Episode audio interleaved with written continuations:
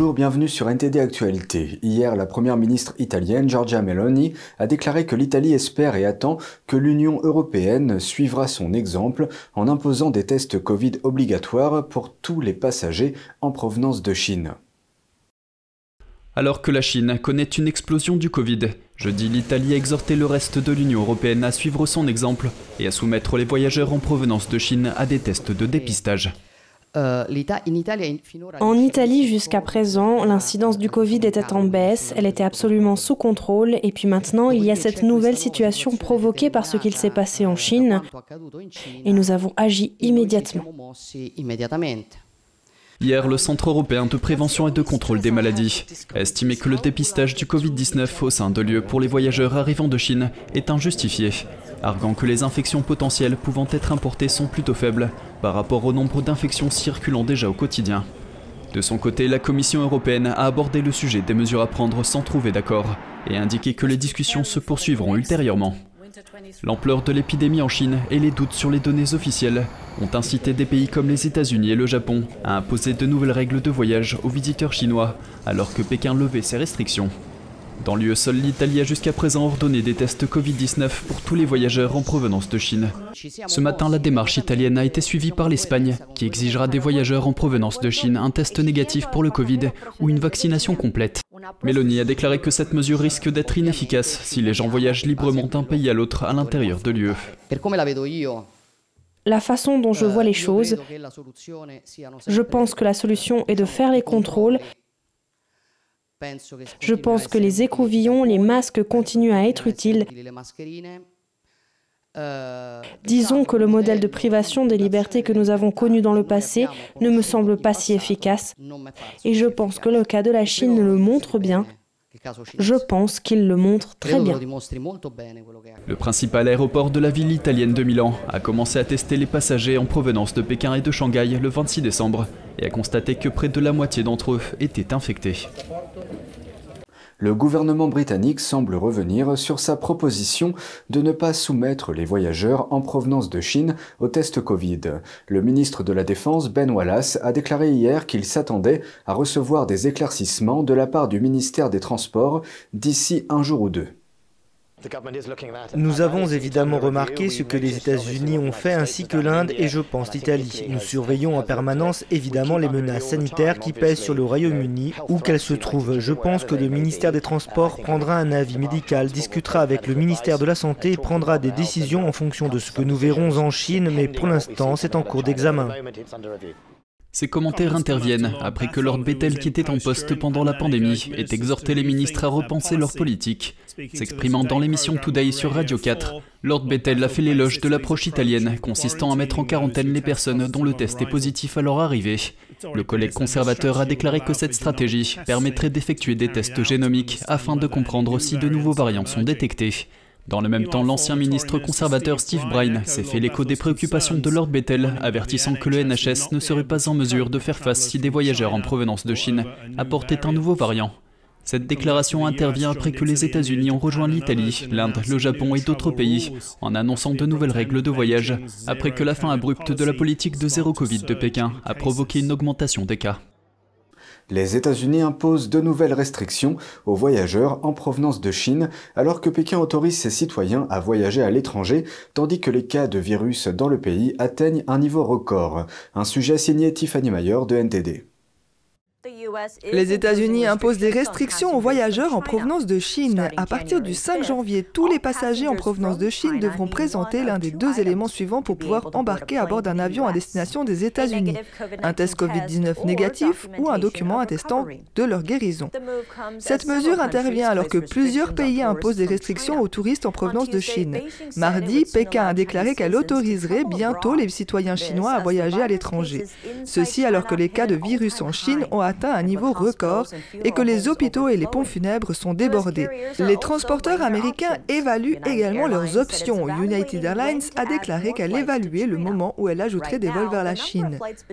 Pour l'instant, le nombre de vols entre les États-Unis et la Chine est limité à 12 va-et-vient par semaine. Cela représente environ 7% du nombre de vols d'avant la pandémie. Certains voisins de la Chine ont déjà pris des mesures. Taïwan prévoit de soumettre les visiteurs en provenance de Chine continentale à des tests de dépistage à partir partir de janvier. Le nouvel an approche à grands pas et l'île attend des dizaines de milliers de touristes de Chine continentale. Plus au nord, le Japon déclare qu'il exigera de tous les voyageurs en provenance de Chine qu'ils subissent un test de dépistage à partir de la fin du mois. Ceux dont le test est positif devront rester en quarantaine pendant 7 jours. Le Japon limite également les vols en provenance et à destination de la Chine. La Corée du Sud devrait annoncer de nouvelles mesures pour les voyageurs chinois ce vendredi.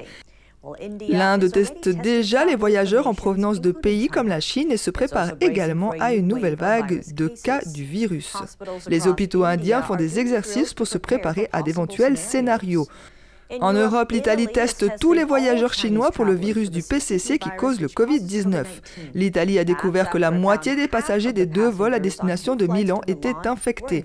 L'Italie procède également au séquençage du virus afin de rechercher d'éventuels nouveaux variants. Les autorités sanitaires disent qu'elles pourraient imposer des règles plus strictes si une nouvelle souche était découverte. En Allemagne, un homme politique demande la suspension des vols entre la Chine et l'Union européenne. À l'heure actuelle, certaines personnes en Chine doivent signer un contrat spécial de confidentialité. C'est le cas s'ils veulent bénéficier de services des pompes funèbres. Sur une photo en ligne, un avis est diffusé par un établissement de ce pays demandant aux familles de confirmer que leur défunt n'est pas mort du Covid-19. Mais certains ont des doutes. Voici ce qu'en dit un résident chinois. La Chine ouvrira à nouveau ses portes le 8 janvier pour se connecter au monde, mais l'épidémie intérieure est si grave qu'elle doit dissimuler cette grave situation. Il se demande si les autorités dissimulent le véritable nombre de morts de l'épidémie actuelle. Mercredi, le pape François a annoncé que son prédécesseur, Benoît XVI, âgé de 95 ans, était gravement malade. Il a invité les membres de l'Église catholique à prier pour le théologien allemand, qui reste pour l'heure sous surveillance médicale. Le mercredi 28 décembre, l'actuel pape François a annoncé que l'ancien pape Benoît XVI était très malade, demandant aux membres de l'Église de prier pour que le Seigneur le console et le soutienne. Joseph Aloysius Ratzinger a enseigné la théologie pendant 25 ans avant d'être élu pape le 19 avril 2005 sous le nom de Benoît XVI. En 2013, le pape Benoît XVI avait surpris le monde entier en devenant le premier pontife en 600 ans à annoncer sa renonciation pour des raisons de santé. Suite à l'annonce du pape François et à la confirmation officielle de l'aggravation de l'état de santé de l'ancien pape par le Vatican, des chrétiens proches du Saint-Siège se sont dit peinés de savoir l'ancien chef de l'Église catholique mourant. Je pense qu'on devait s'y attendre. Il a pris sa retraite il y a près de dix ans et personne ne pensait qu'il allait vivre éternellement. Mais c'est aussi un peu triste parce que pendant les dix dernières années, nous l'avons eu près de nous. Il vivait ici au Vatican, même s'il n'apparaissait pas en public. C'est triste, mais je pense qu'il peut faire beaucoup plus pour nous avec ses prières s'il monte au ciel. Quand il y a eu le conclave, ils l'ont choisi parce qu'il devait diriger l'Église.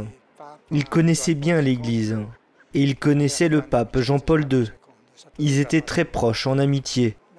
Je vais me joindre à la prière de ce soir. Je vais prier pour le pape. Nous avons immédiatement accueilli l'invitation du pape François et nous avons commencé à prier avec la communauté pour que le Seigneur soutienne le pape Benoît en ce moment particulier de la fin de sa vie que le Seigneur soit proche de lui, qu'il lui apporte réconfort et soutien. C'est la prière que nous avons faite hier et ce matin dans la prière de louange. Nous l'avons confiée au Seigneur. Je vais dire une prière pour lui. Faisons tous une prière pour lui et espérons que le Seigneur l'assistera. Ces derniers mois, Benoît XVI s'est exprimé avec difficulté et s'est déplacé en chaise roulante uniquement. Des photos circulant sur les réseaux sociaux ont montré un homme frêle et sérieusement affaibli. Elon Musk a annoncé une nouvelle politique sur Twitter. Les nouvelles directives consistent à suivre la science. Cependant, Elon Musk affirme que ce processus comprend la remise en question raisonnée de la science. Un reportage de Daniel Monaghan de NTD. Le grec Euripidadi remettait tout en question. Mais l'ancienne politique de Twitter pourrait être mieux décrite comme consistant à remettre en question tout ce qui est en conflit avec les positions officielles du gouvernement. C'est du moins ce qui ressort des derniers dossiers Twitter de David Zweig sur le thème du Covid. Zweig a écrit que Twitter a effectivement supprimé les points de vue, beaucoup provenant de médecins et d'experts scientifiques, qui entraient en conflit avec les positions officielles de la Maison-Blanche. En conséquence, des découvertes et des questions légitimes qui auraient pu élargir le débat public ont disparu. Il affirme que les comptes de médecins et d'autres personnes ont été suspendus ou bannis pour avoir tweeté des opinions et des informations manifestement vraies. Voici quelques exemples. Le docteur Jay Bhattacharya de Stanford a affirmé que les confinements contre le Covid seraient préjudiciables aux enfants. Il a déclaré que ceux qui les évitaient avaient de meilleurs résultats. Les endroits qui ont suivi une telle stratégie, la Floride, la Suède et d'autres endroits dans le monde, ont obtenu de bien meilleurs résultats en termes de santé globale. Cela lui a valu d'être placé sur une liste noire des tendances qui empêchaient ses tweets de prendre de l'ampleur. L'épidémiologiste de Harvard, Martin Kuldorf, a tweeté Penser que tout le monde doit être vacciné est aussi scientifiquement erroné que de penser que personne ne devrait l'être. Les personnes ayant déjà été infectées naturellement n'en ont pas besoin, ni les enfants. Le tweet de Kuldorf a reçu l'étiquette trompeur et toutes les questions et les likes ont été désactivés. Le cardiologue américain Peter McCullough, anciennement vice-chef du service de médecine interne du Baylor University Medical Center, a vu son compte interdit pour avoir mis en garde contre les dangers de myocardite liés au vaccin Covid. Et le compte de Robert Malone, chercheur sur les vaccins à ARNM, a apparemment été suspendu pour avoir contesté l'efficacité des vaccins. Entre-temps, Musk a tweeté hier que toute personne disant que les remettre en question revient à remettre en question la science elle-même ne peut être considérée comme un scientifique. Daniel Modagan, NTD Actualité. Si vous avez acheté une voiture au cours des cinq dernières années, certaines de ces pièces ont peut-être été fabriquées par des Ouïghours contraints de travailler en Chine. Un nouveau rapport de l'université de Sheffield, Alam, affirme que le régime chinois a délibérément déplacé la fabrication de pièces automobiles au Xinjiang. Cela rendrait certaines chaînes d'approvisionnement internationale complice du travail forcé. Aux États-Unis, les législateurs soulèvent la question auprès des constructeurs automobiles. Sean Marshall de NTD nous en dit plus. Les pièces de votre voiture pourraient-elles être liées au travail forcé en Chine C'est ce que demande la Commission des finances du Sénat américain aux principaux constructeurs automobiles. La Commission a demandé à huit grands constructeurs automobiles de révéler si l'un de leurs composants est lié au travail forcé présumé en Chine. Les constructeurs automobiles comprennent General Motors, Tesla et Ford. C'est ce qui ressort des lettres rendues publiques. En juin, une loi américaine est entrée en vigueur interdisant l'importation de produits issus du travail forcé en provenance du Xinjiang, en réaction au traitement réservé par Pékin à la minorité musulmane ouïghour de Chine que Washington a qualifié de génocide. La commission sénatoriale a également envoyé des lettres à Toyota Motors Volkswagen, Stellantis, la société mère de Chrysler et Mercedes-Benz. Les lettres disent que, à moins que la diligence raisonnable ne confirme que les composants ne sont pas liés au travail forcé, les constructeurs automobiles ne peuvent et ne doivent pas vendre aux États-Unis des voitures comprenant des composants extraits ou produits au Xinjiang. Le président de la commission des finances du Sénat, Ron Wyden, a cité un nouveau rapport publié au début du mois par des chercheurs de l'université britannique de Sheffield Hallam. Le rapport indique entre l'extraction, le traitement des matières premières et la fabrication des pièces automobiles, nous avons constaté que près chaque partie de la voiture nécessiterait un examen approfondi pour s'assurer qu'elle est exempte de travail forcé ouïghour. Le rapport se concentre sur l'utilisation par l'industrie automobile d'acier, d'aluminium, de cuivre, de batteries, de composants électroniques et d'autres composants produits au Xinjiang. Prenons l'exemple du lithium. La Chine traite 60% du lithium mondial et un pourcentage croissant de ce raffinage est effectué dans la région du Xinjiang. Le plus grand acteur du secteur du lithium dans la région s'appelle Xinjiang Asia Europe Rare Metal. Il travaille avec les fournisseurs qui sont des plus grands producteurs mondiaux de batteries lithium-ion. Entre-temps, il reçoit des travailleurs affectés depuis au moins 2017. C'est là que les citoyens autochtones de la région sont forcés de travailler dans des industries à forte intensité de main-d'œuvre et soumis à une coercition sans précédent, accompagnée de la menace constante de rééducation, d'internement et d'emprisonnement. Et il ne s'agit pas seulement de matériaux de batterie, mais aussi d'autres composants. Le rapport indique que la couture des coussins intérieurs et des tapis de sol est en cours dans des usines adjacentes à certains des camps d'internement les plus répressifs de la région ouïghour. Selon le rapport, l'industrie automobile ne peut pas retarder d'un jour la traçabilité de ses chaînes d'approvisionnement jusqu'aux matières premières. Ne pas procéder à une traçabilité complète serait un énorme risque juridique, éthique et de réputation. Sean Marshall, NTD News l'île de Taïwan pourrait bientôt accroître ses stocks d'armes. Ceci grâce à une vente d'armes potentielle de 180 millions de dollars approuvée mercredi par l'administration Biden. Cela intervient dans un contexte de tension continue entre l'île et le régime chinois. Washington fournit depuis longtemps des armes à l'île en vertu de la loi sur les relations avec Taïwan. L'idée de fournir des armes à Taïwan bénéficie d'un soutien bipartite. Toutefois, cette initiative risque de provoquer la colère de Pékin qui considère Taïwan comme son propre territoire. En Europe, la tension commence à s'apaiser entre la Serbie et le Kosovo. Le Kosovo a rouvert hier son plus grand poste frontière avec la Serbie. Les Serbes du nord du Kosovo bloquaient les routes depuis 19 jours. Ils protestaient contre l'arrestation d'un ancien policier serbe. Le président serbe a déclaré qu'il commencerait à retirer les barricades hier.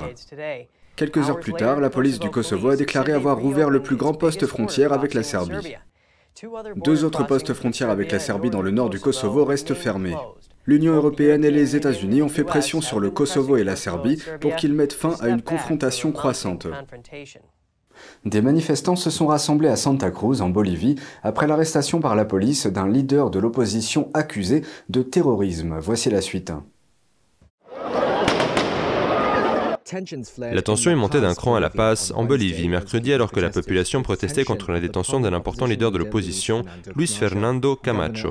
Le gouvernement de Santa Cruz a été arrêté dans sa ville natale et emmené dans un poste de police de La Paz. Le bureau du procureur de l'État de Bolivie a confirmé que Camacho était détenu pour terrorisme. Son avocat a diffusé des clips montrant l'arrestation du gouverneur.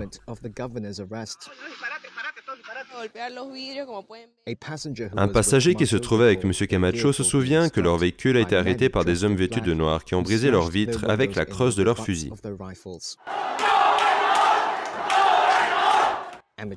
Des vidéos amateurs ont été diffusées montrant des personnes sortant au personnel de l'aéroport de Santa Cruz et prenant d'assaut sa piste dans une tentative apparente d'empêcher Camacho d'être emmené vers un autre endroit. Les manifestants ont affirmé que leur gouverneur avait été kidnappé. Des images diffusées par les médias locaux ont montré les forces de sécurité utilisant des gaz lacrymogènes dans les rues de Santa Cruz. Le bureau du procureur de l'État bolivien a déclaré que l'arrestation de Camacho était liée au renversement de l'ancien président de gauche Evo Morales en 2019. Camacho est la deuxième personnalité de premier plan à être détenue dans le cadre de cette affaire, après l'incarcération l'an dernier de l'ex-président Gianni Nanez pour avoir orchestré un coup d'État. Le ministre bolivien de l'Intérieur a par la suite rejeté les allégations selon lesquelles M. Camacho aurait été blessé. Il a indiqué sur Twitter que le gouverneur avait fait l'objet d'une évaluation médicale et que son état de santé était stable. M. Camacho était à la tête de semaines de manifestations qui ont débuté en octobre, alimentées par la colère suscitée par le retard pris par le gouvernement dans la réalisation de recensement de la population bolivienne.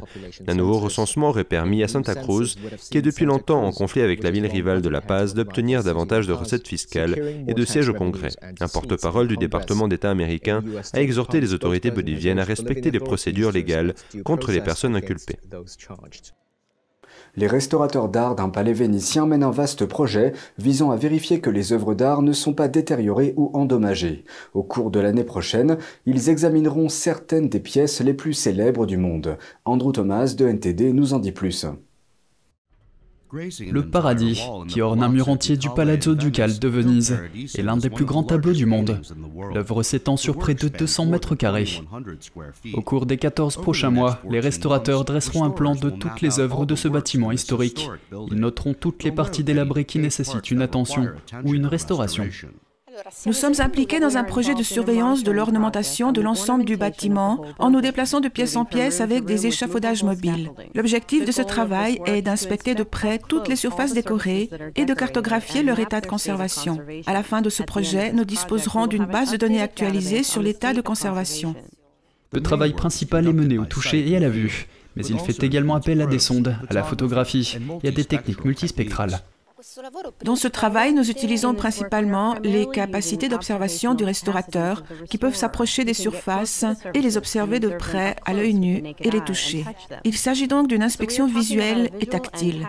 Deuxièmement, nous procédons à un dépoussiérage général de toutes les surfaces afin de mieux voir quels problèmes pourraient apparaître. Le gouvernement italien a financé le projet à hauteur de 500 000 euros. Une fois le travail terminé, d'autres groupes devraient intervenir pour financer d'autres restaurations si nécessaire. Il est très important de regarder toutes les pièces et les plafonds à certains endroits où typiquement vous ne pourriez pas le faire parce que c'est assez cher d'installer des échafaudages avec le financement. Le musée doit faire ses tests et les rapports sur l'état de conservation. Le palazzo était le centre de la vie politique de la République vénitienne, qui a duré de 700 à 1800 environ. L'humidité et l'eau salée de cette vieille ville ont été particulièrement dures pour l'architecture et les œuvres d'art. Andrew Thomas, NTD Actualité. Des archéologues italiens affirment que la découverte récente d'une collection de statues en bronze pourrait réécrire l'histoire de la Rome antique. Andrew Thomas de NTD nous en dit plus sur ces objets fascinants. Deux douzaines de statues en bronze ont été découvertes en novembre dans un sanctuaire d'une ancienne source thermale toscane. Le site est très riche. Nous ne traitons que le cœur de tout un système qui est énorme et que nous avons exploré. Des experts ont travaillé sur la fouille archéologique près de Sienne. Selon eux, les statues de bronze mises au jour pourraient remettre en question notre compréhension de l'histoire. Plus précisément, la transition entre la civilisation étrusque et l'Empire romain. Cela s'est passé approximativement entre le deuxième siècle avant Jésus-Christ et le premier siècle après Jésus-Christ. Les objets ont passé plus de 2000 ans cachés sous l'eau et la boue. L'atmosphère anaérobie dépourvue d'oxygène a contribué à préserver les bronzes. Cette recherche contribuera certainement à enrichir les connaissances concernant la romanisation de cette partie de l'Étrurie et la relation entre les Romains et les Étrusques, qui est un sujet très connu et étudié. Les figures portent des inscriptions étrusques et latines. À l'extérieur du sanctuaire, l'époque était marquée par les guerres. À l'intérieur, les familles d'élite étrusques et romaines priaient ensemble en paix. C'est pourquoi cette découverte représente une opportunité pour les chercheurs. Ils auront l'occasion de réviser ce que nous savons sur la façon dont les Étrusques et les Romains s'entendaient. Nous avons une série d'éléments tels que des inscriptions, des offrandes votives, des offrandes dans les sphères curatives et thermales qui nous donnent un aperçu de la relation que ces deux peuples avaient dans ce lieu qui est un lieu important, un lieu de guérison, un lieu de paix où les gens venaient prier et se faire soigner. Dans les prochaines années, le site accueillera un parc archéologique. Un musée accueillera les statues récemment découvertes, ainsi que d'autres objets. Andrew Thomas, NTD Actualité. C'est la fin de ce journal, merci de l'avoir suivi. Restez avec nous pour la suite de nos programmes.